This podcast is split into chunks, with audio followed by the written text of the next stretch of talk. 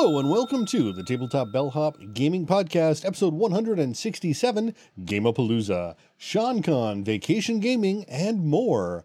I am Sean of Sean Con, and with me, the Tabletop Bellhop himself, Mo. I am the Tabletop Bellhop, your cardboard concierge, answering your gaming and game night questions and striving to make everyone's gaming experience better. We record right here live Wednesday nights at 9 p.m. Eastern at twitch.tv slash tabletop bellhop, and it would be awesome if you would join us in the lobby, our chat room here on Twitch. So tonight we've got a super game filled episode as we spend most of the show talking about the games we played since the last time we were here. Since that time, we've started the Coded Chronicles Goonies game with the family. Deanna and I played a bunch of two player games while on our far too short vacation. Sean was in town and we played a bunch of games as part of the first, hopefully first, Sean Con of 2022 and more. Now, along with this, we will be reviewing one of the games we'll be talking about, a prototype copy of the Glory expansion for Draconis Invasion, a game that made our best new to us games of 2021 list. Welcome to the suggestion box. Here we highlight some of our interactions with you fine folk. First up, a quick comment on our topic of digital map making tools for RPGs. Mike Grant writes, helpful show. Thanks, Mike. Uh, this one was fun to research, and it's something I'm actually been thinking. I wonder if it's changed since the last time we looked at it. Now, it's, I think that was soon enough. We probably don't want to look at it again right away, but I am tempted to get back to that one, say maybe once a quarter or every six months, just to see if there's something new out there. Well, next, another quick one from Jay Feast about our topic of narrative adventure games great for younger kids. They write, Stuffed Fables has such a cute theme. Great episode. Thanks, Jay. And I gotta say, Stuff Fables has one of the best themes in board gaming of all time, and I don't know if it's ever gonna be beat. Well, next we move on to our Doodle Dungeon review that got these comments. Ross Kingston writes, Got it yesterday, opened it, looked at the contents. That's all so far. Huh? The girlfriend is interested in playing. Pretty darn nice for like 25 bucks. Nice. And Ring It On Card Game writes, Looks fun. Well, thanks, Ring It On and Ross. Always great to hear that our reviews have led people to pick up games. That's always appreciated. And I'm sure the publishers appreciate it as well. Well, Dr. Spock7 asks, What do you do with them once complete? Shadowbox, frame, or take apart to enjoy again? As in regards to our Majestic Wolf puzzle review. Well, Doc, we took it apart and we passed it on to another couple who really enjoy building jigsaw puzzles with their extended family. And I gotta we did the same thing with Quezzle as well. Now, if we hadn't done that, I would have been really tempted to somehow glue it all together, except leave those specialty pieces, right? The uniquely shaped pieces available to be pulled out somehow, and then put it up on a wall in our game room.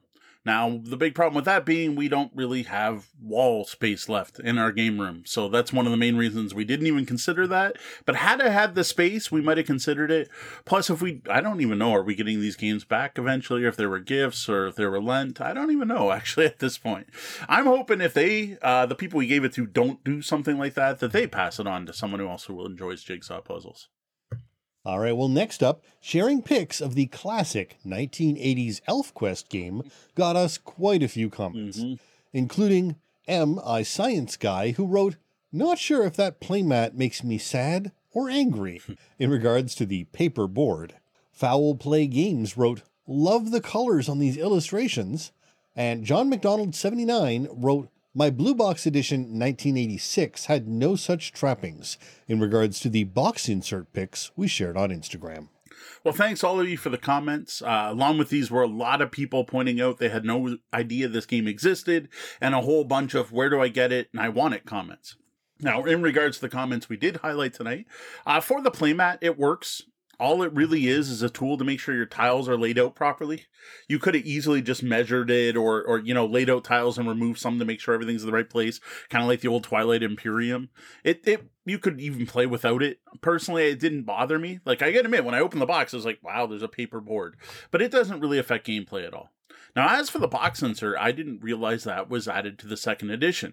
Now, what I do know is that artwork um, which Foul Play Games called out, is new in that version. The artwork and the color was totally redone for the second edition and greatly improved art and colors off the original.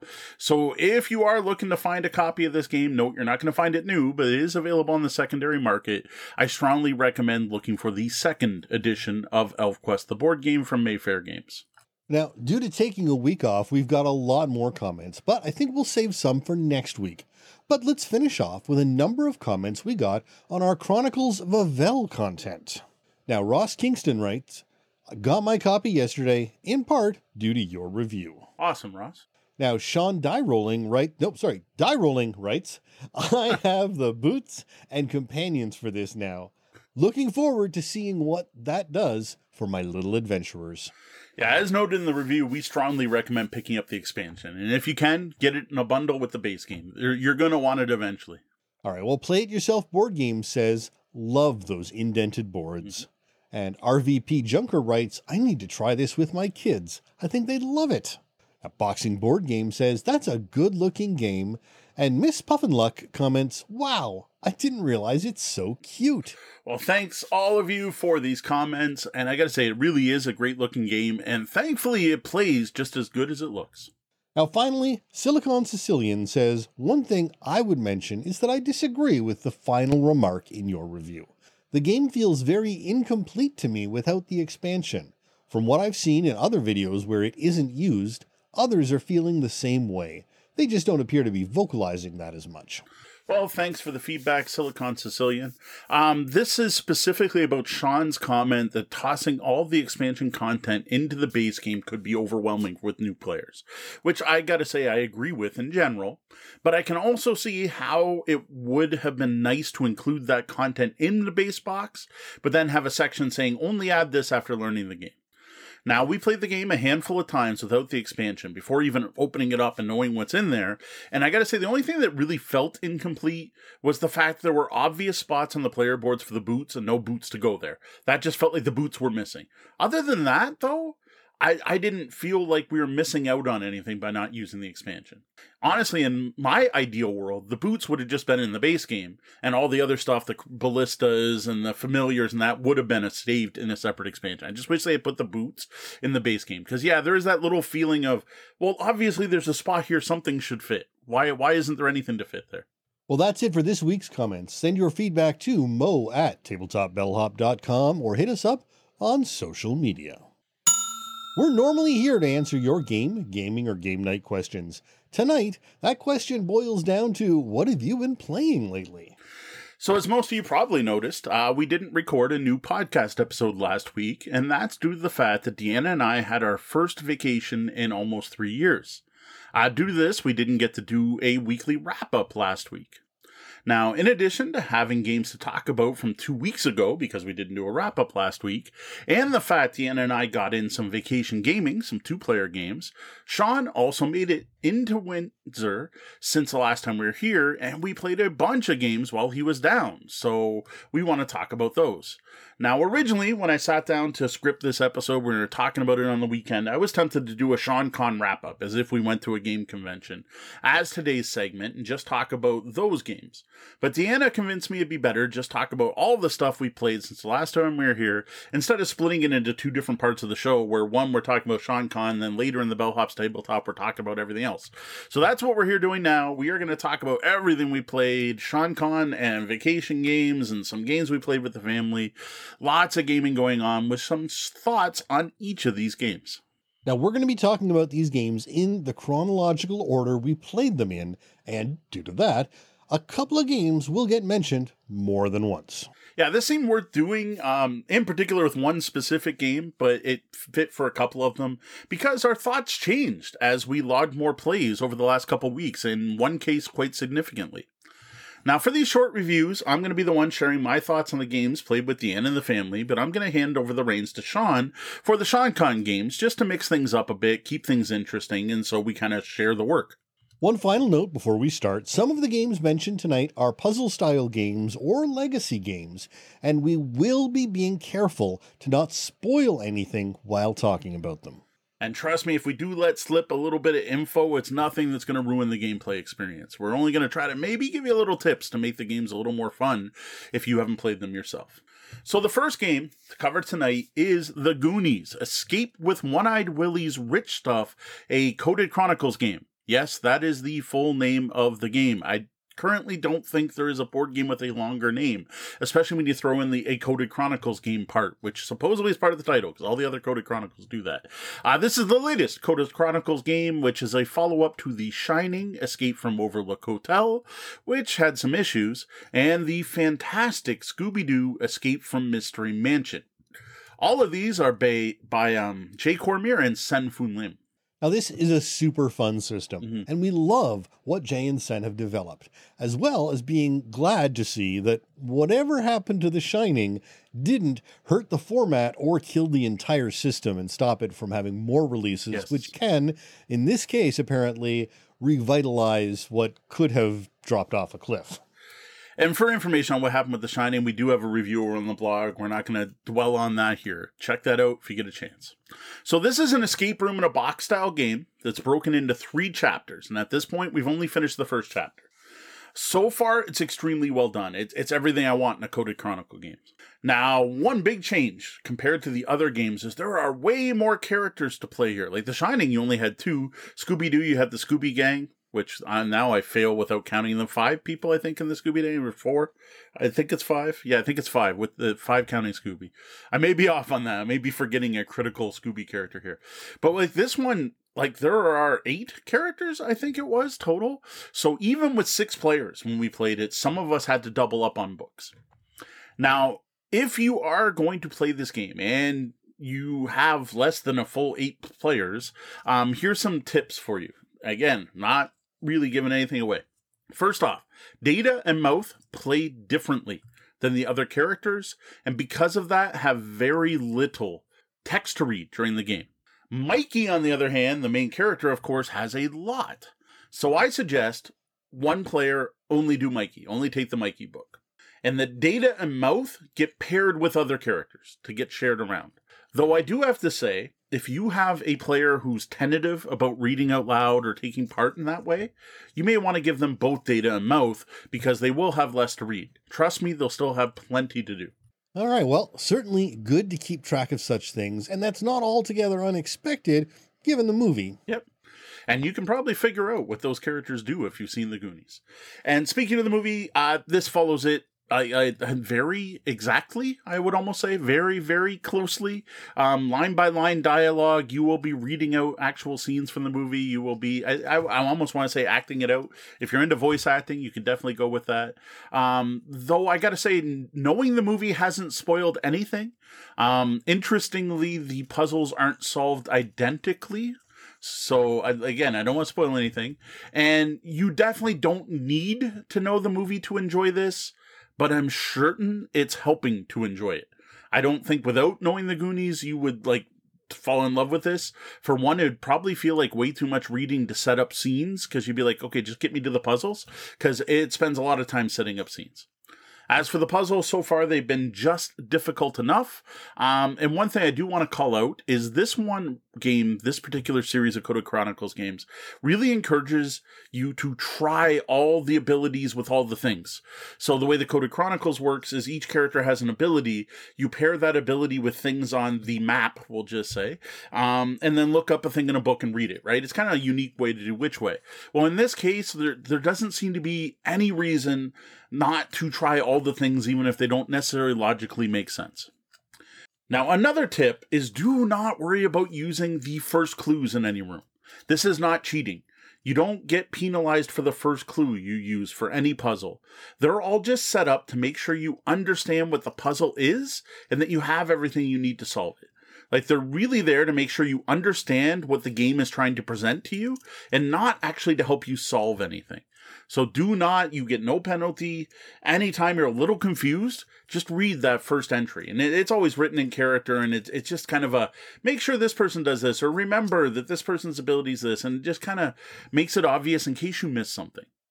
Now, there are second and third clues as well, and doing those will penalize you. And another thing I do want to throw in there is there's a really neat timing mechanic that, of course, is tied to the Fratellis. So far, we're digging the Goonies Escape with One Eye Willie's rich stuff. I'm not going to say the full name, and looking forward to playing more.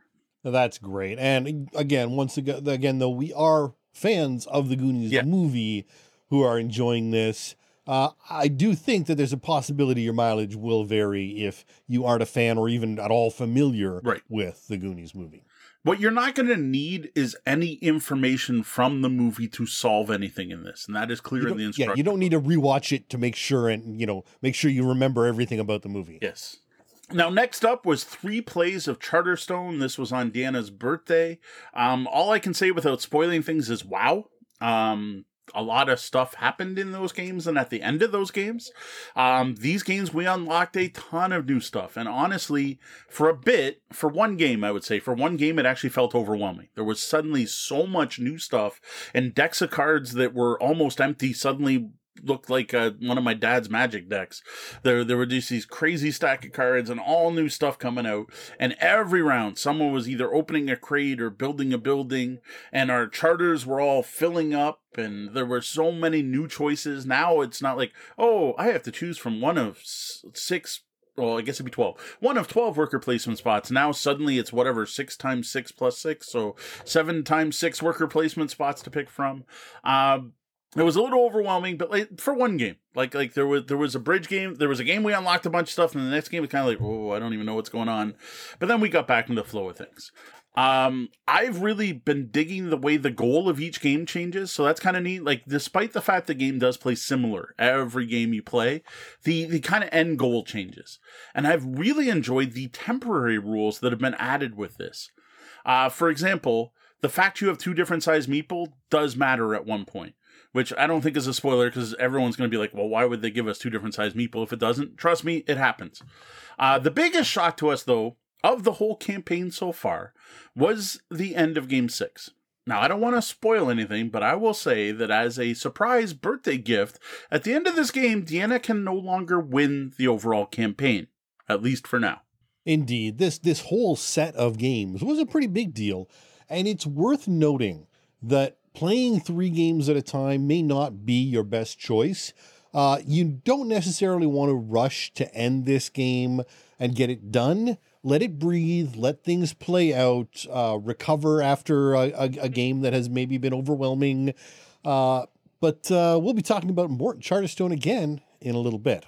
So now we get on to some vacation gaming. Uh, again, this is Deanna and I out of town, uh, hotel rooms, brew pubs, restaurants, stuff like that. Had a great week. Week, I guess. I don't know. It was midweek break. Um, the first game we played though was Rack-O. Yes, the classic mass market game about sorting 10 cards by number. Now, I'm personally a longtime fan. Uh, my grandmother taught me how to play Rack-O years and years ago. I don't even remember when. Um, my parents had a copy of the game, and even tonight we were brought up. Rack-O came up at the dinner table, and my mom was like, "Oh, that's a good game. I can't believe you don't have a copy of that." But Deanna actually had never played it. So when I we happened to notice they had set a brewery, happened to notice they had games on my way to the washroom, and on the way back I grabbed it. And I'm like, "Hey, let's play Rack-O," and she's like, "I've never actually played this." So I don't think I played this. And then I taught her how to play, and she's like, "No, I have definitely never played this."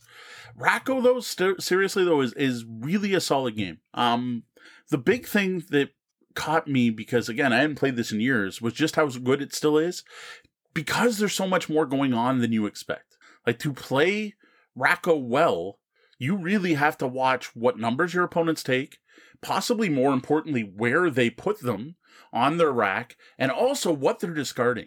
And actually trying to keep track of all that, especially with a few pints of beer, isn't always easy.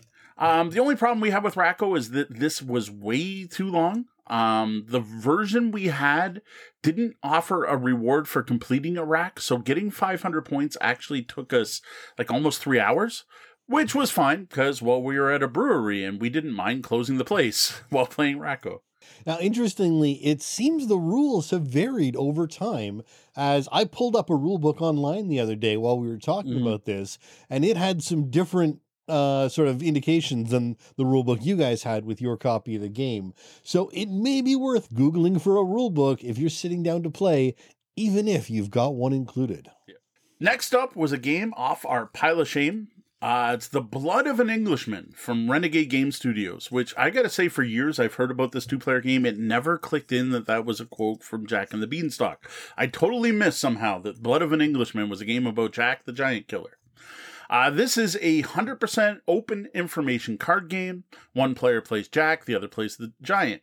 You start off with a grid of five uh, columns of 10 cards, and there's a mix of treasures, beanstalks that are numbered 1 through 9, and fee- the words fee, fi, fo, fum. Each turn, players are going to manipulate these cards, and it's very asymmetric. Now, Jack is trying to build three beanstalks of six height going up sequentially. And after he builds one, he then has to grab one of the three treasures. He has to do that three times, grabbing the three different treasures. The giant, on the other hand, is trying to manipulate the board so it either says, has all four words, fee, fi, fo, fum, in the same column or at the front of four of the rows. Really solid game. Um, I gotta say, reading it didn't make sense. So if you've read the rules for this and it seems overly complicated, just sit down and do it. Once you start manipulating those cards, they make perfect sense. But wow, is this game thinkier? Like this is one of those chess-like games where you're trying to plan multiple turns ahead, outmaneuver your opponent, potentially even bluffing and feinting, hoping they think you're doing one thing where you do another. Now the giant has less moves. It only actually has two different moves, but they're extremely powerful and can generally focus on just the words. Like the giant's kind of doing their own thing. Whereas Jack not only has to worry about building his beanstalks and trying to get his treasures, he has to try really hard to make sure the giant doesn't win. And the two play very differently because of that. Really well designed game, expertly done. Um, I actually recommend it for two player games, for two players who want a challenging experience, something where you're you're literally putting your strategy up against your opponents. It just wasn't the kind of game we wanted for a relaxing middle of the afternoon vacation game where we're just kind of hanging out in the to- hotel and the TV's on in the difference and we're talking about what we're going to do later in the day. It just didn't fit what we were trying to do, but that wasn't the game's fault. That was more of a I didn't realize how tactical and strategic this game was going to be. Yeah, it's always a tough balance for those two player games to find something that gets engaging enough but that doesn't kill the conversation or worse, ramp up the competition to yes. unhealthy levels. Yeah, I'm glad we didn't try this one at night after we'd had a couple drinks. I'm, I'm glad this was a mid afternoon relaxation game. Now, the next game we played was the game that is the game from Pandasaurus. Um, I mentioned a few weeks back about how I kind of hooked the Deanna on this one at two players, how I've totally sold her on it. And it stands up surprisingly good with only two people. Like it works good with multiple, but it is a really good two player experience.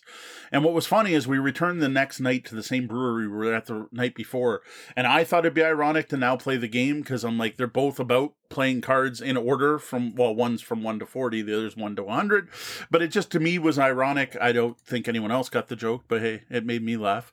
Um, so we played the game. I don't think i need to explain how to play the game. We've talked about it multiple times on the show. You can look it up. Uh, it is just a really solid game. That night we played multiple rounds had some more beers and we had our best two player game yet while we've never cleared the deck we still haven't done that with two players we did get down to eight cards left and according to the rules anything 10 cards or less is considered a win. We just didn't get a complete win. Relationship goals beating the game. It'll happen at some point. Now, the last game we played during our far too short break was Aqualin, which I gotta say plays rather well on a bed. Now, Deanna really digs this two player abstract tile laying game and kicked my butt as usual. Uh, while I could blame the fact that I ate far too much of Jack's chicken schnitzel that day, uh, she kicks my butt in Aqualin all the time anyway. Um, we didn't actually bring this one out of the hotel room but I still think this would be a great coffee shop or bar game. And I got to admit, I considered bringing it out when I grabbed the game instead. We could have easily been playing some Aqualin. And what I find fascinating about this one is I still haven't beaten Deanna, but she gets beat all the time by my daughter. And the time I sat down with my daughter, I beat her twice in a row. So there's obviously some different strategies in this game that work. Maybe there's a rock, paper, scissors thing going on. I haven't figured out what that is to be able to actually um, cash in on it, but we are still digging Aqualin, and, and I gotta say, when we do a games to take on vacation list, I think this one's gonna get up there. I, I'd say we could do a games you can play in bed episode, but I don't think that would get us the kind of traffic we really want. I, I, we talked about the rebranding we're thinking of doing with Tabletop Bellhop. That might fit for that. uh, insider joke for those of you who were at Sean Con. Speaking of Sean Con, we now move to Sean Con. The games we played while Sean was down here in Windsor for a couple days. Now, first up, uh, we actually have an Excel file where we track stuff that while we're talking on the podcast, Sean goes, "Oh, I really need to play that." I throw it in an Excel file because then when he comes down, I can bring it up and I and I remember because otherwise I'll totally forget. And on that list was Disney Villainous Uh, because uh, Sean wanted to try it to see if your kids would dig it. Plus, my daughter really wanted to play some games with the adults because uh, my youngest daughter was away at her grandmother's, so my oldest daughter was home. She's like, I want to play some games with the adults too. So we set up a four player game of Villainous. Um, who'd we have? Prince John, Hook, the Queen of Hearts, and Jafar. I think Yep. were the villains we used. Yeah, it took me a minute. Yep. So, what do you think of Villainous? You know what? I, I was really surprised, as I think most people who play this game for the first time would be. Mhm. It's a game, it's a real hobby game, dripping with choices and asymmetry, and a need to really watch your opponents as well as plan for yourself. Uh, it, it feels like at a glance that this could easily be a, a kind of throwaway, mm, you know, mass market. It's Disney, right? It's a licensed game. Licensed games are, meh, but it absolutely isn't. I now I can also see why there are so many expand-alone versions of this. I can really easily seeing it being one where you want to try them all. Um, although I do, I suspect you would probably end up with favorites. And if you were to, you know, do the whole collect them all thing, there'd be a lot of villains who just didn't get played. Probably. Um, but it's it's it was great fun. It was great finally, you know, playing a game that wasn't just uh, uh, Hogwarts battle with your daughter, and uh, good to see her at the table uh, joining us now. Yeah, I totally agree. As it is, I have to convince my daughter not to play Maleficent. So I have a feeling if we had nine more villains to choose from, I think there's even more than that out. I think there might be four expansions now, so 12 more villains. Might be even more than that. Um, I, I think she'd still want to play Maleficent every game. Now, are the are the non Disney ones compatible? Like, No. can you play the Marvel with the? No, Okay. the Marvel and the new Star Wars that's coming out will not be compatible either. See, that's a shame. Yeah, I thought the same thing because I thought you'd be able to actually like you know play whatever Iron Man versus or I Yeah. no you play villain so I, Thanos versus Maleficent or whatever. But yeah, no, no, that would make a lot of sense. I, I don't know. From what I understand, they changed the rules, and someone has asked me before if I checked out the Marvel, and I have not because I've heard it's not as good. And I will admit, I don't love Villainous. I think it's a very well designed game. I think it's an interesting game. It's engaging. There's just other stuff I'd rather play. That is a game I play with my daughter because she loves it. Absolutely. And it, it- yeah, it's not the best game we played all of Sean but it was a great game. And because I think a lot of uh, of it was because how much it exceeded the expectations of a licensed A game. licensed game, yeah. And this is the like this came. This is Prospero Hall. We now love Prospero Hall, but back when this came out, I didn't know who Prospero Hall was. So next up, we have what's potentially the best game of Sean Con. We'll let Sean be the final verdict on that. My favorite game of Sean Con, I think, and that is Lost Ruins of Arnak. Uh, this is another one you really wanted to try badly, though you have been playing it on Board Game Arena, so it's new to you, sort of. Right. So yeah, as we said, we've been playing this I think four or five times now on Board Game Arena. Jeff, I don't know if we finished turn. all of those, but uh, I haven't really actually had a teach until now. Right. And I think more importantly, online, you miss so much of the table talk that might clue you into either other people's plans or even actions and options that you didn't realize for whatever reason that you could do Mm. uh, either now or later, you know, on another turn. So more than anything, what I'm really hoping is that this physical play will really help my digital play improve. Now, I I knew I liked Arnak. I, I knew that I was missing some things, and so I wasn't playing well, and that, that's fine. Uh, I've definitely sort of clued into I think most of the the little bits and pieces I'd missed along the way, and it is still an absolutely solid game. I think if anything, the uh, theme of the game doesn't super resonate with me. Um, but that doesn't make it less of a fun of a game. It's just I tend to gravitate towards science fiction Mhm. games, and so Uh, you give me a deck building worker placement science fiction game, for instance, and I might possibly drift more towards that one than this.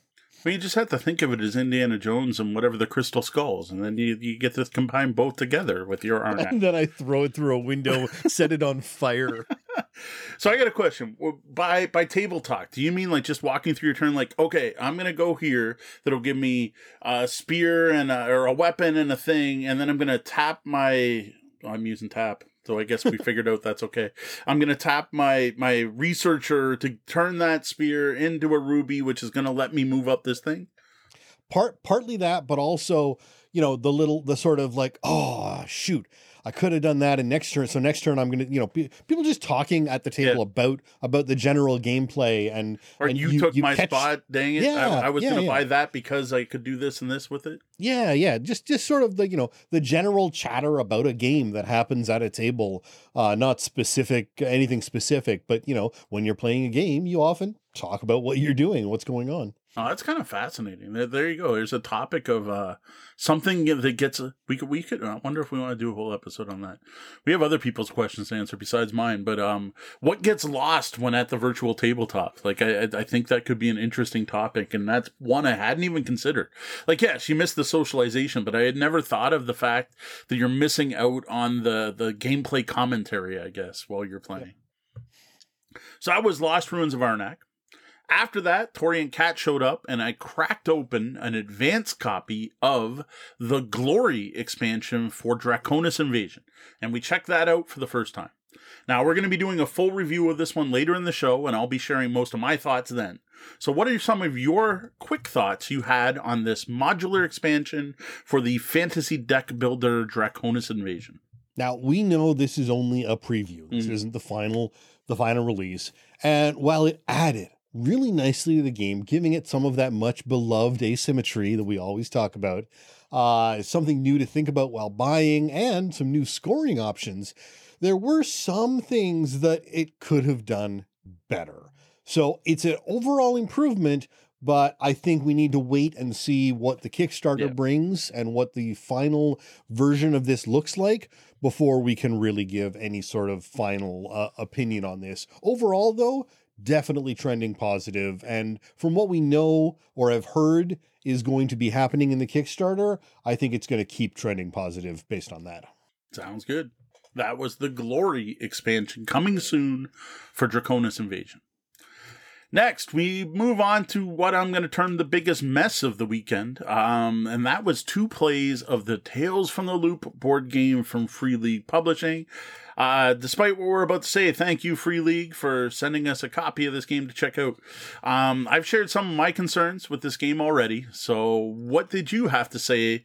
Having to get to try to explore Simon Stålenhag's world of the 80s that never was. So it is beautiful. It's got some great feeling com- pieces and components. Uh, the content is so thematic. The scenarios have a ton of story to them mm-hmm. and things going on. It's a shame though, because so far the game itself has just plain sucked. Uh, we often say co op should be hard. You shouldn't be winning most of the time. And if you are winning more than 50% of the time, it may be broken or at least below your level. And, and you know, you, you, you should be aiming for a, a harder game or turning up the difficulty. However, on the other end of the scale, if you are suddenly break out calculators and you still aren't sure how you could possibly win the game after trying it multiple times with different options, it also might be broken. Um, I've got a lot more to say about this game once we get to the end of this segment, where I'll be sharing some further thoughts after trying it with only three players. Uh, but for now, that was our not so great experiences with the Tales from the Loop board game. Now, since Tori and Kat were over, um, and we're going to be reviewing Charterstone once we finish the campaign. We actually don't have that far to go now. And I wanted Sean to at least see the game, touch the components, see what it looks like, see how the basic gameplay flows. Uh, we decided to sit down and play through a game of our campaign. Now, I'll admit, I wanted Sean to stay for two. I wanted to play through two games so at least he got the level up experience and the carrying over. Um, but I also wanted to see what happens when you add a new charter to the game. But I'll talk about that in a in a bit. What I want to know is what were your thoughts on Charterstone now that you've actually seen more than other people's reviews, basically. So, so yeah, honestly, I really wasn't sure what to expect. Uh, I didn't know much about the game, as we've been trying not to spoil anything. So, aside from the vague ideas from the unboxing, um, and hearing a little bit about what's played out, sort of on a very, very high level. Mm-hmm. Uh, and again, I had read reviews, but again, that's still pretty high level. The reviews don't generally try to spoke. I was pretty much going in blind. Now that said, even stepping in blind, it was really easy to pick up how to mm-hmm. play and jump in. Uh, the biggest problem I found was that I was constantly nervous as someone who was just going to be there for one game that I might mess up their campaign. Now, it turns out that's not much of a concern at all. So I do encourage others to jump in if they can, based on my experience in, in trying that one little chance. It's fun. And, uh, and again, you're not going to break things if you go, get out there and play. So go ahead and do it. Yeah, that's a big thing. I was trying to encourage Sean. I'm like, don't worry about it. It's going to be all good. This isn't that kind of game. It's not like you, I, I, don't even know, like Pandemic Legacy feels like you could do something wrong and lose a continent or something if you jumped in for one game. That's not going to happen in Charterstone. Now, as for some thoughts on the um, adding a player partway through, it worked. I, I didn't see a problem with it. Um, again, I was hoping to get in two games so we got to see a little bit more of it. Um, the one thing that was just weird to me, though, is I hadn't read the rules for adding a charter until the, the day of the event. And I was not expecting such loosey goosey suggestions versus rules, especially from Stonemaier, right? Like this, this is the the dude who did Charterstone. Like you expect some firm and ha- fast rules. Like one of the rules is like give the new character a fair amount of glory doesn't really tell you what that is. So we kind of all just sat down and we took an average of our glory and gave that to Sean.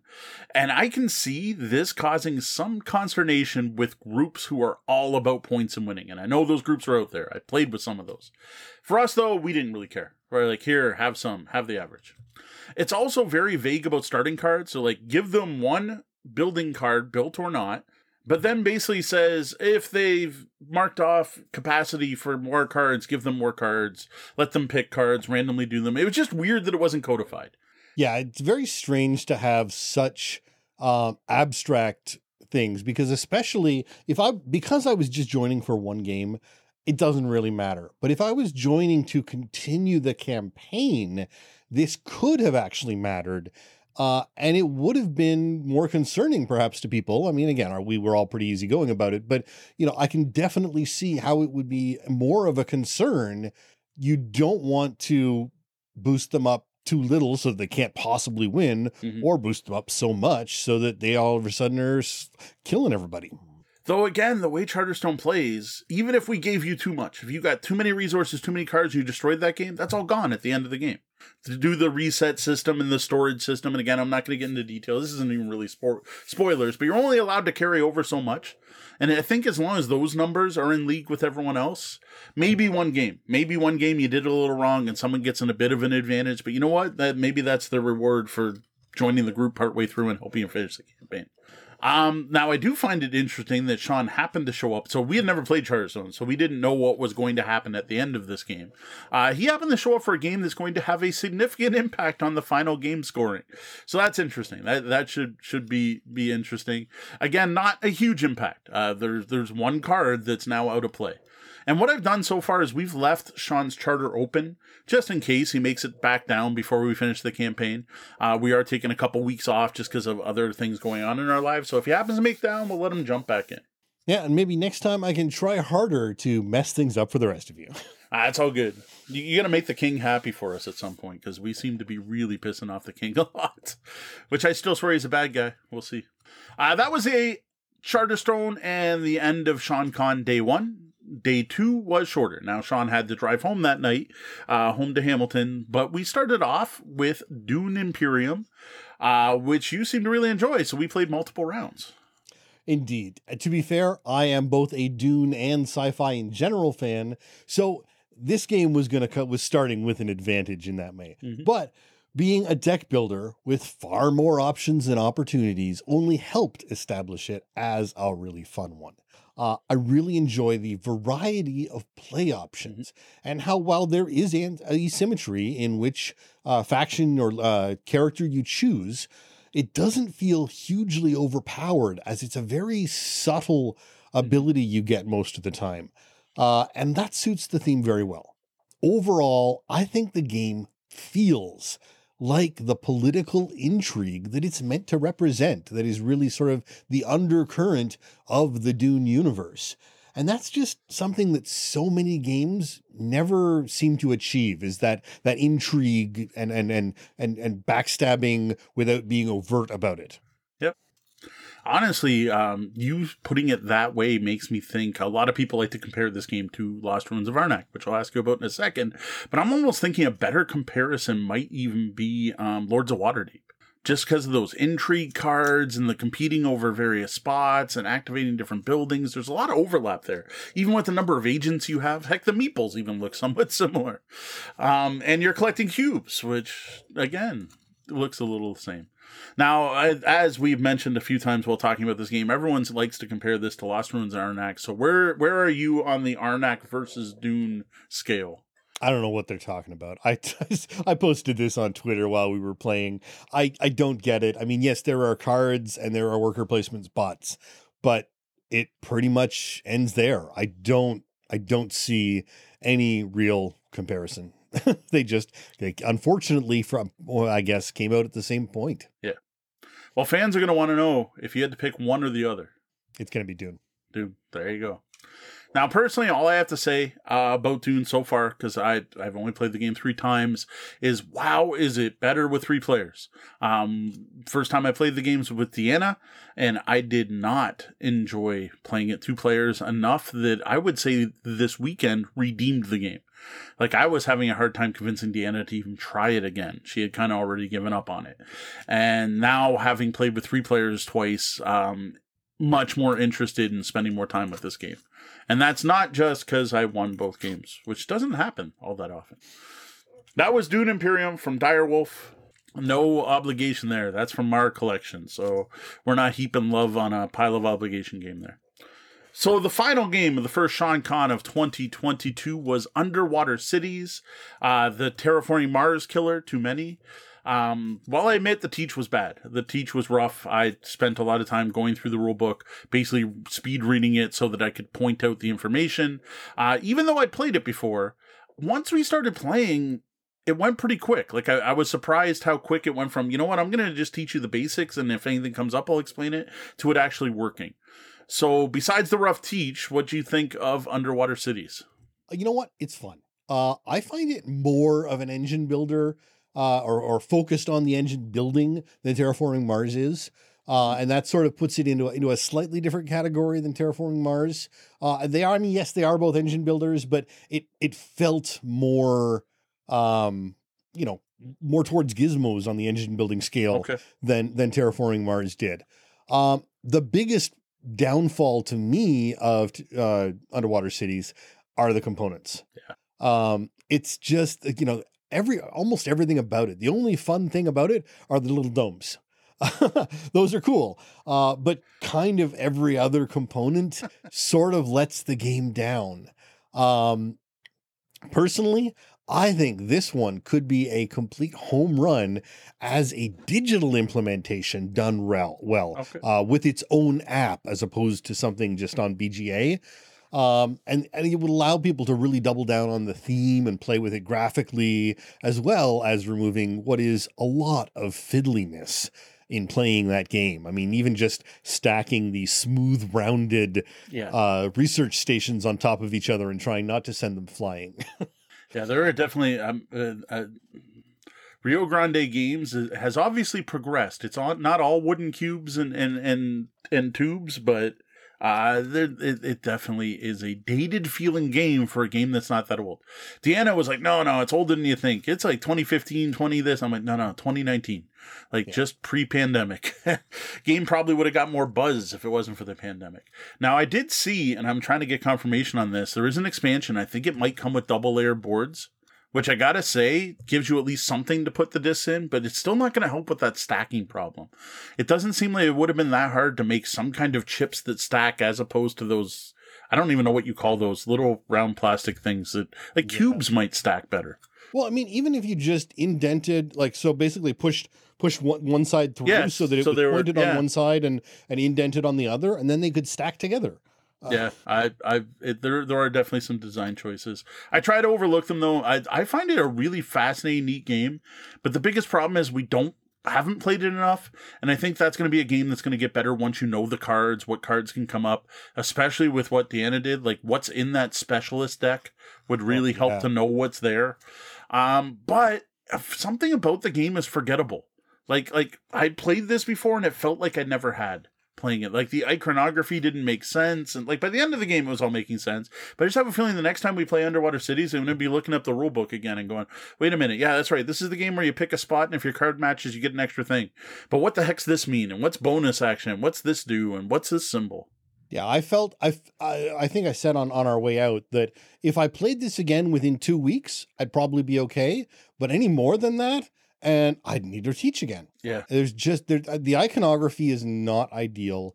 Uh, and yes, uh, Underwater Cities New Discoveries has the double-sided board, but again, you, it stacking research stations is still stacking research Yeah, stations. But the rest of the stuff, like all the tunnels have a spot they lock into, and the first Yeah. research station has a spot. I gotta say, they look really nice. I was like, ooh, I want those boards. And like, oh, they come with the expansion. And I'm like, oh, I'll have to look into that.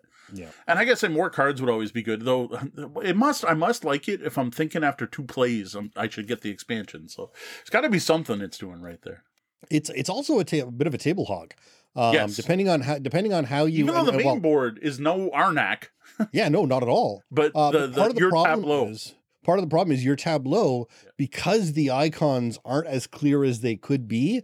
You want to have the both the icons and the text visible, so you end up spreading out more and more and more as you build build your engines. And it doesn't have the nice color coding of Terraforming Mars. Like blue cards or green cards are actions and blue cards are always in play or whatever it is for Terraforming Mars. Yeah. Where Terraforming Mars, you can basically bury the cards. Like your standard orange cards, once you play them, all you need are those tags up in the corner. I couldn't do that with this. I like I'll admit I played twice, so I was a little better at that, and I found a way to kind of organize my cards. And the tableaus so far haven't been as big as Terraforming Mars. Right. Like you don't have as many cards in play, but then the board's smaller. So I honestly I think that the, the footprint's probably about the same as a five player game at Terraforming Mars. All right, this leads to my last game play of the last couple weeks, and that was giving Tales from the Loop one more shot over at Brenda and Holly's, where we played a three player game, uh, this time trying the light fantastic scenario, and I have evolving thoughts. So, first off, I truly do not understand why the light fantastic isn't the default starter scenario. Now, the actual one in the game is Bottom Muck, which has you dealing with all of the different robot types in the game, lots of hacking, which is probably the most fiddly and complex part of the game, multiple branching storyline with multiple ways to win and lose, multiple new locations showing up on the board, and pretty much the kitchen sink of stuff in the game. And maybe they were trying to highlight this as here's the scenario that has it all. If you want the full Tales from the Loop experience, play this. I think it's a terrible choice. Yeah, there are honestly a number of things I don't really grasp about the choices that they made in this game. Now, on the other hand, the Light Fantastic, compared to Bottom Muck, starts with I don't want to spoil anything. Your parents are preoccupied. So you don't have to do chores. You don't even need the chore deck. You don't use it. You don't need to be home for dinner on time. You don't even have the tracker for how happy your family is to keep track of.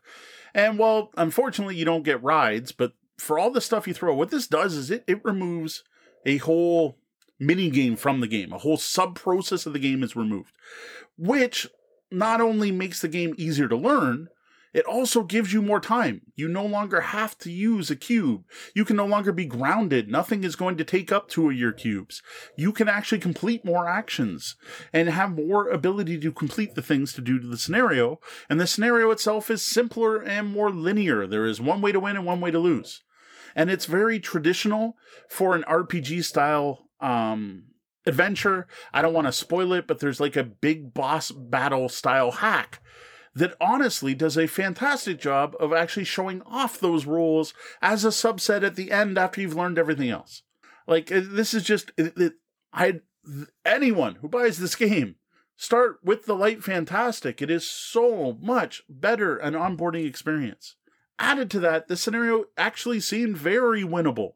Not that we did win, but it did come down to a final series of rolls that we actually took a chance on. We are like, okay, are we going to split up and do this and this? Or you know what? Or all of us concentrate our actions on this one spot. Uh, Sean's played before, so he'll know what I mean. Ignore all the rumors. Let's go all in on this thing because I think if we finish this thing, we'll win the game. And well, we failed the rules. And then because of the rumors and other things, we did end up failing. But there was definitely a good chance we could have won that scenario, which was very different from other scenarios. Indeed, even thinking that it could be winnable seems like a massive improvement yes. over our prior plays. And unfortunately, that's not a good statement. no, it's not. Uh, Winterfell, 69, thanks for the follow. Um, now, one thing the scenario didn't fix is the brutal odds on these dice. Like a, one in six chance on every die is terrible odds. Um, like I noted, we failed light fantastic. Well, we failed on a seven dice pool that was pushed. That statistically should not happen. Like it can, there is the pro- probability, but man, like like we did everything right. And that's one of my complaints with this game is you can do absolutely everything right and it comes down to the dice and you fail. And this is very much based on the Tales from Loop role playing game, which I fully understand. Obviously, the, the role players were trying to make a board game version of this. The difference is, is when you fail a role like that in a role playing game, that means something interesting is going to happen. Not you just fail you lost. The kids failed their role, you lost. If it was a role playing game, the thing we were trying to hack might have went haywire and driven right through the school, and we would have been out of school for three weeks, and maybe someone might have broke a leg and ended up in the hospital, but then we'd have to deal with a rampaging robot, and that would be our next scenario. You don't get that out of a board game. Indeed, I'd love to see a scaled success mechanic in this game. As currently, the dice might as well have five blank faces because only one side on each dice ever matters. Well, clarification it only matters when making skill checks because there are multiple things, as we saw in this scenario, where you're rolling the d6 to get random numbers from 1 to 6. So the, the dice are used to generate random things. I, okay. I again, I don't want to spoil anything. I hadn't run into that yet. yeah, okay, so that's the, uh, we had before too. In in bottom muck, there is something. It was a location on the board. You went there and you rolled the d6 to see what happened. But for a test, all that matters is that six. Right. Because and, and just just to point out to people, when we say a seven dice pool pushed, that means there is only a twenty three percent chance of failure. but even with seven dice, there's a 23% chance of failure. That's a lot for a board game. Yeah. And I, what, what are the odds on eight? Because eight is the max. Uh, I, I think it was like 15, I think it's like 15 or 13 or something like that. Always a 15% chance you fail. Yeah. I don't, and like I said, that works in a role playing game. That failure makes role playing games interesting, especially the style of Tales from Loop, where your kids, you know, you can't die. You, things getting more complicated just makes the game more fun. All right. Um, the other thing I want to talk about is we tried with three players. Uh, this we thought may be a big deal, and honestly, it was. Um, this seems to be the sweet spot. Despite the fact the rulebook says, here's how to make the game harder if you're playing with four or more, I don't, did they not play test it at three and four or more? I don't even know. Um, only twice while playing did we have rumors bump off the board. And honestly, the second time it happened, it was a conscious choice for that potential. It was like, you know what? If we don't get at least a minus one card on the school, we're going to bump one, but that's fine. We can afford the Enigma. Even the turn where we weren't th- there was a turn where we only had two rumors up because we're playing three players and we drew a minus two card for the school day. We had one left from the last turn, so we went into a full turn of the game with only two rumors on the board. Now Sean's played a couple times, and like that's just a completely f- different feel to the game. That combined with the fact that once you reduce the number of kids, your kids are better. So your kids now get five dice in their core skill and two in their skill they're terrible at. This meant it was way easier to split the kids up and still succeed. If you had a kid with an item that fit, you had six dice, which is really, well, about as good as you get in this game for the average roll. At this point, playing four or five and now three, I do think the game's literally broken at five players because of the way the rumor rules work. Because of the the the, the school cards and the fact that with five players there is well it, the, on the standard deck there is only two minus twos in that entire deck. Other than that, if you don't draw those, you're going to wipe the rumors every turn. And with five players, you're not going to be able to complete them every turn. Sometimes just because of distance on the board.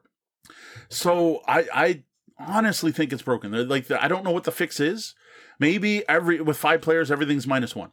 So you either get minus one number of players, so or minus two number of players, or minus three, maybe. But even then, like that's what we saw during the games Sean played with us when you were down. Like I am pretty convinced that you can't win Firestarter with five players because of the requirements. And even worse is the videotape one, which I'm sorry I don't remember the name of, but requiring 18 insight is ridiculous. Why is the insight higher for more players? Yeah. Like I honestly think if you played through Firestarter, and I haven't tested this, if you passed every role in the game, you may not be able to win. We thought about trying it with no dice just to see is it even possible. Yep. So uh, indeed, if the box says one to five players, it had better actually be playable and winnable at those player counts. Now, so Ryan it. in the chat is pointing out that you have a guaranteed pair with seven six-sided dice. The problem is you're not looking for pairs. You are looking for sixes. All you need is one six on seven dice, and technically it's one six on fourteen dice when you push. Mm-hmm. We could not roll one six on fourteen dice with a push, and that's why we failed the one scenario. So that's it for our thoughts on all of the games we've been playing lately. What have you been playing lately? We'd love to hear about it in the comments below. Now, we're here to answer your gaming and game night questions, even if now and then we answer our own questions.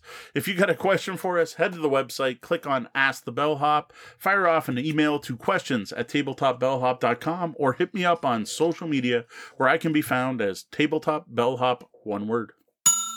Welcome to our preview of the Glory expansion for the fantasy deck builder Draconis Invasion. Draconis Invasion Glory is a small box expansion for Draconis Invasion that will be launching on Kickstarter this spring in 2022. It was designed by Jeff Lai and features art from a variety of artists, including Amber Harris, Jeremiah Humphreys, Jack Kaiser, Alexander Koschenko, and Manthos Lappas. Assuming a successful crowdfunding campaign, it should be printed by Keji Inc. later in this year, expected to deliver in the same year.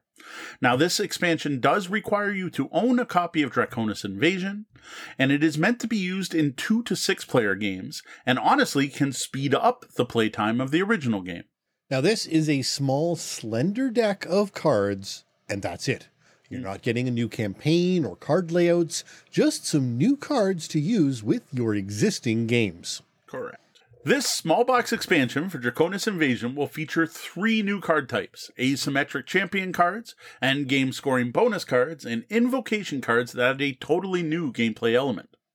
All of these are optional additions to the game that can be mixed and matched how you like. It's also worth noting that this expansion is fully compatible with the campaign based Wrath expansion for Draconis Invasion. For a look at these new cards, I invite you to check out our unboxing video on YouTube. Now, in regards to component quality, the artwork, layout, and card design all match the style and quality of the original.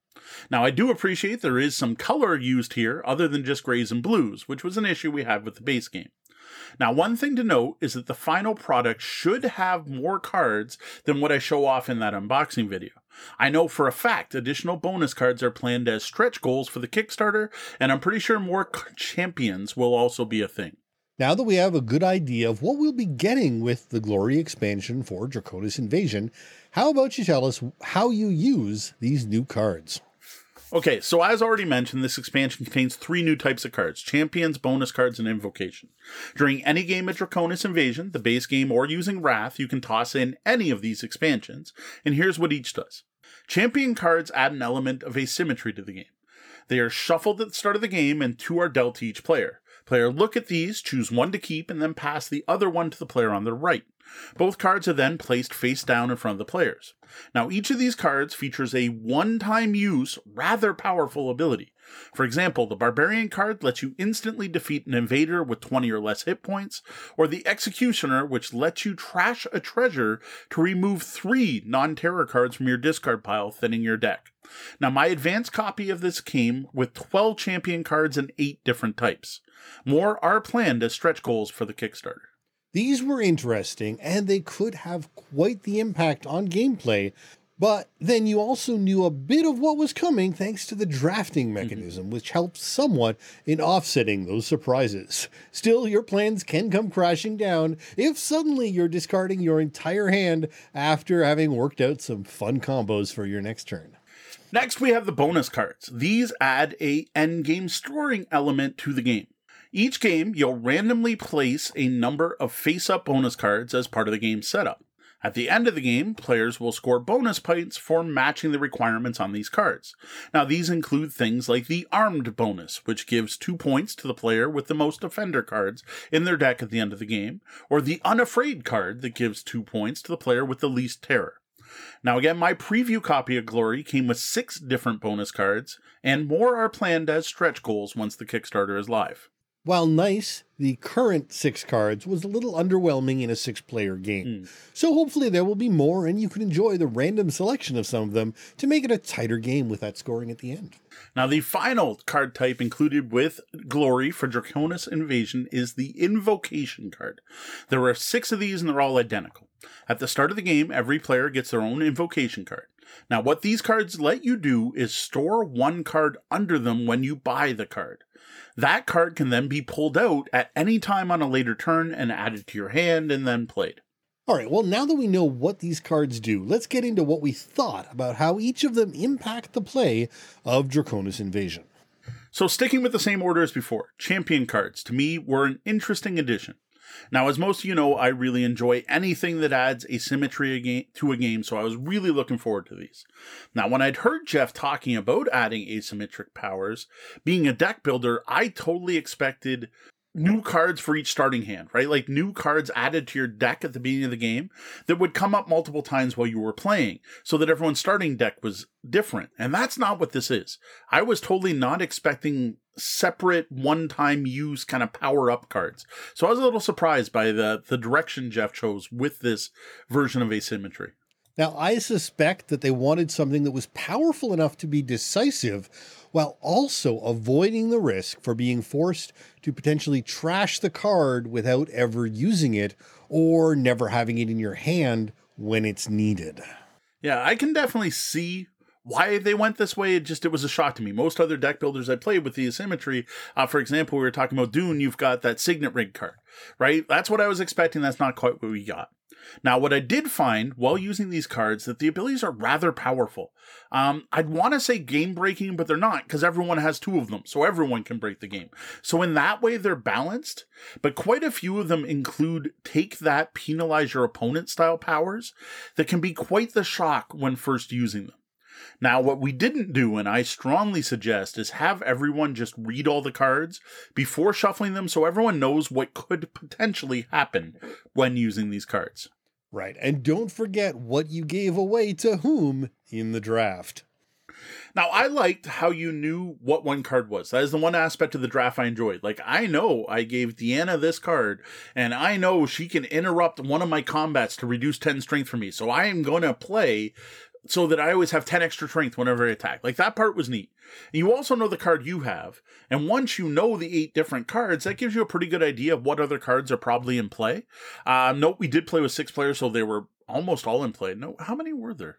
No, I don't think they were all in play, even with even with six players. So uh, there was part of me though that kind of wish this information was not hidden so you really could plan ahead so that I would know that Tori across the table has a way to make me discard my hand. And until he's done that, I should know not to worry too much about exactly building up combos. I think this is something some groups might want to house rule. Perhaps having one card face up, one face down, or everyone reading off your cards at the start of the round and then it's up to you to remember as it goes on. I can definitely see some variability uh, to the use of these cards based on the group. Absolutely. I, I have to say, personally, I'm pretty happy with the existing way of both face down, though I would definitely want to read them all through before playing again. Again, during the game, there are also some take that mechanisms already in Mhm. the game. So a lot of what these cards do is just sort of double down on them. So Yeah. instead of discarding two cards, you discard all your cards. Uh, whereas, you know, you, but you can only do that twice versus almost every round you could discard down to Yeah. four in some with the way some people play. Yeah, I gotta say, like when my daughter got backstabbed that one time, I think she was ready to quit the game. So knowing that was a possibility probably would have made her. Yeah, that one was harsh. Uh, next, we move to the bonus cards. I I don't really have a lot to complain about here. They're a great addition to the game. The only thing I complain I have, and I think Sean has the same, is just don't use all of them every game.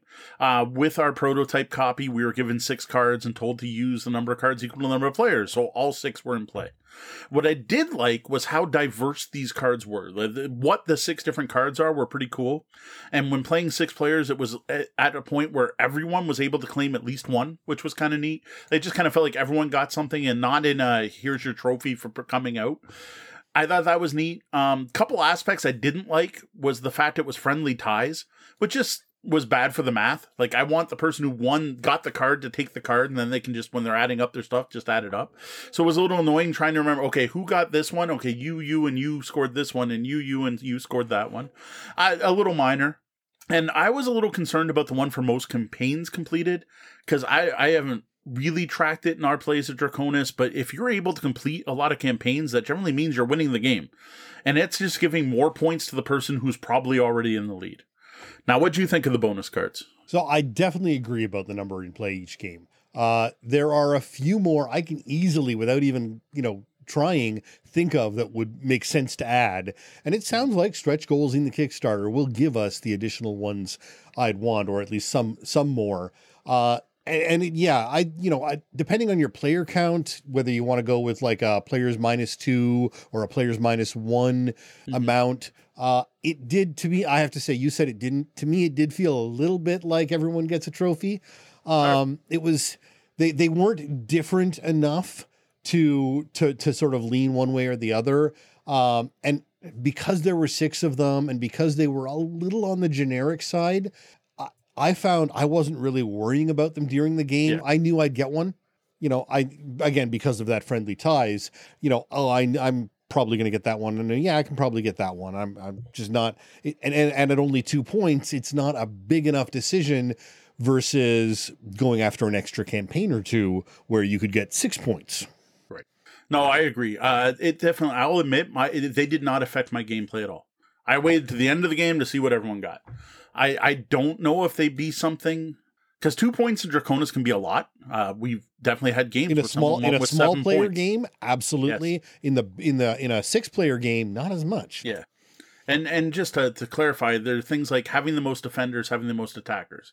What you don't get, thankfully, is having the most defenders, having the least. Having the most, having the least. They do have that for terror, and I actually really like the one with the player with the least terror getting a bonus.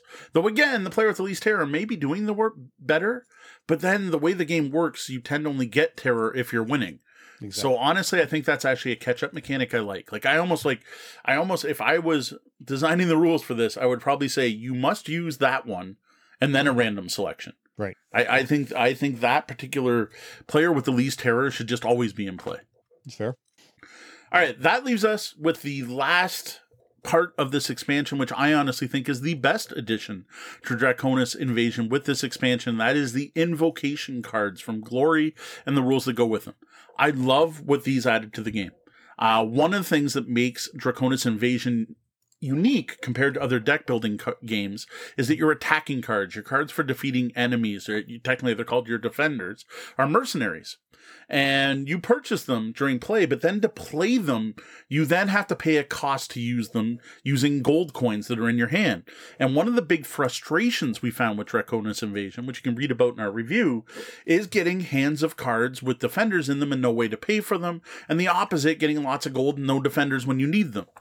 This invocation rule helps that problem by letting you put the newly purchased defender on your invocation card, letting you then bring it up when you have a hand filled with gold, when you can actually pay for it. I also found it very useful to be able to store newly purchased action cards so that basically you could use them next turn. You would put it away this turn, and then your next hand you would draw it right away to be able to get it into play. Uh, that goes with that whole making everyone discard down to four thing Sean alluded to earlier.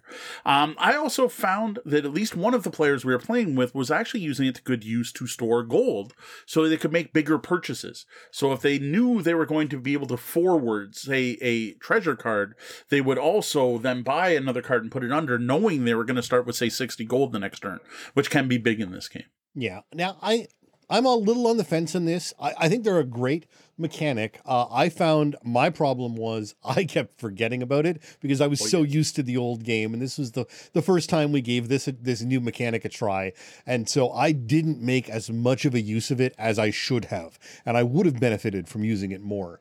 But uh, to me, it feels like they might be better to be limited uh, in storing only defenders and not being used for the actions and gold and other sort of ways. Uh, but since you only have the one card, you're limited in what you can do. Uh, you're limited in what you can store under there. So I don't think it makes a huge difference if you are able to store anything underneath it.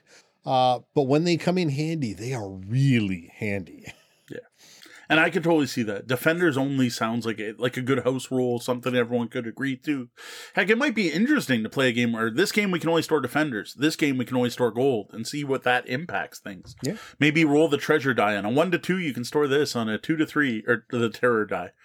That that sounds like some interesting house rules. I might actually point that one out to the uh, the designer to see if he wants to do something with that, or making an event. Tie that way you tie in a whole other mechanic of the game. Tie the events to to your invocation in some way. Everyone who has a stored a card takes a terror would be a great event to throw in there. You listening, Jeff? Of course, then it's adding a whole other aspect to this expansion. So, looking at all three of these modules, um, personally, anytime I play Draconis, I'm going to use invocations. I they sped up play. They made some high cost cards more valuable and useful. Um, they made some really high. Uh, some of the defenders were like, "It's not even worth it," are now worth it if you can store them. Um, I'm going to use it in every Draconis game. I'll probably toss in some bonus cards, though I still don't know what the proper mix is. I don't know if it's number of players or players minus two or players plus one. I don't know what it is. And while the champions, surprisingly, were the aspect I expected to like the most because I love asymmetry, those to me felt the most optional. Like I'll use them if other people want to use them, but I'm perfectly happy to leave them in the box. Yeah, I think uh, just under play under the player count is probably best for bonus cards. Um, and then with a larger group, you can go for even less to just to make them that much more rare. Mm-hmm. Uh, invocations, absolutely a must have. There's no reason uh, not to. And uh, for me, allowing with more knowledge in advance, I would always want the champions in there. It's really knowing what's coming mm-hmm. because they really caught us off guard. Oh, yeah. Um, it hurt. um, not not being aware of what someone else was about to uh, had the potential to do to you uh just it, it just it felt like a knife in the back yeah it was really frustrating on on both sides even the person doing it sometimes it was yep. just like oh i just ruined everyone uh, overall looking at draconis invasion glory uh, i think this is a great expansion for draconis uh, well worth picking up for fans of draconis invasion um, even if you don't love all three modules presented here i think most groups are going to find at least one they won't want to play without I'm personally thinking that's probably invocations, but not necessarily. Maybe not. Someone won't love that be able to store a card. Um, I do dig the uh, the new gameplay elements here.